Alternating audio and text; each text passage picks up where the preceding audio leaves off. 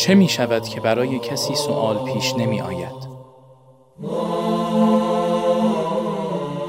سوال شد اتش و نیاز فکر علامت حیاته جسمی که اشتها نداره غذا نمی‌خوره بیماره و به زودی از پا در میاد لذا اشتها علامت سلامتیه. در یک تشبیه میگن سوال و کسرت سوال و دقت سوال سوال بجا سوال داشتن علامت زنده بودن فکره. کسی که برایش سوال پیش نمیاد دچار یک سستی بیماری مردگی خفتگی در مغز و فکر شده. وقتی نسبت رشد فکر قوت فکر رابطه مستقیم با عدد سوال ها داشت. چرا ما سوال نداریم؟ چرا ما سوال برامون پیش نمیاد؟ چرا؟ علت سوال نداشتن میگن مغز دچار یک اشکال شده.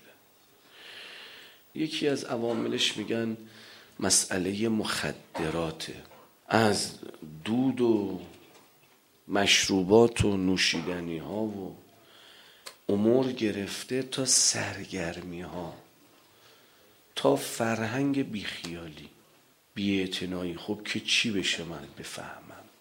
اینها در یک ردیف عامل از کار انداختن مغز. پرسش داشتن گرسنه شدن فکر فعالیت فکر یکی از مهمترین عواملی که اونو از پادر میاره همین مسئله تخدیره که انواع هم داره عرض کردم.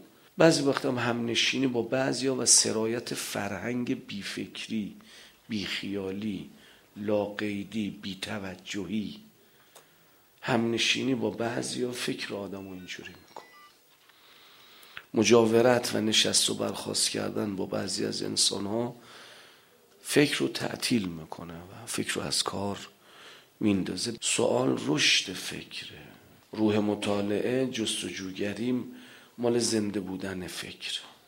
اگر انسان سبک زندگیش و محیطش رو به گونه ای که قرار داد که اصلا پرسش نداره سوال نداره خدا رحمت کنه دغدغه کمال بعد از پرسشگری ها کسی که پرسشگری نداره اصلا دغدغه کمال نداره.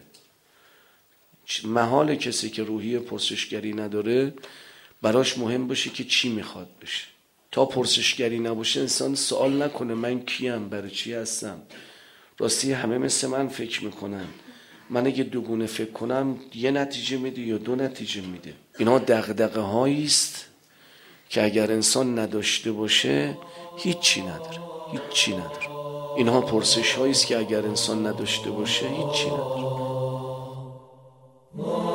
مؤسسه فرهنگی لسان صدق.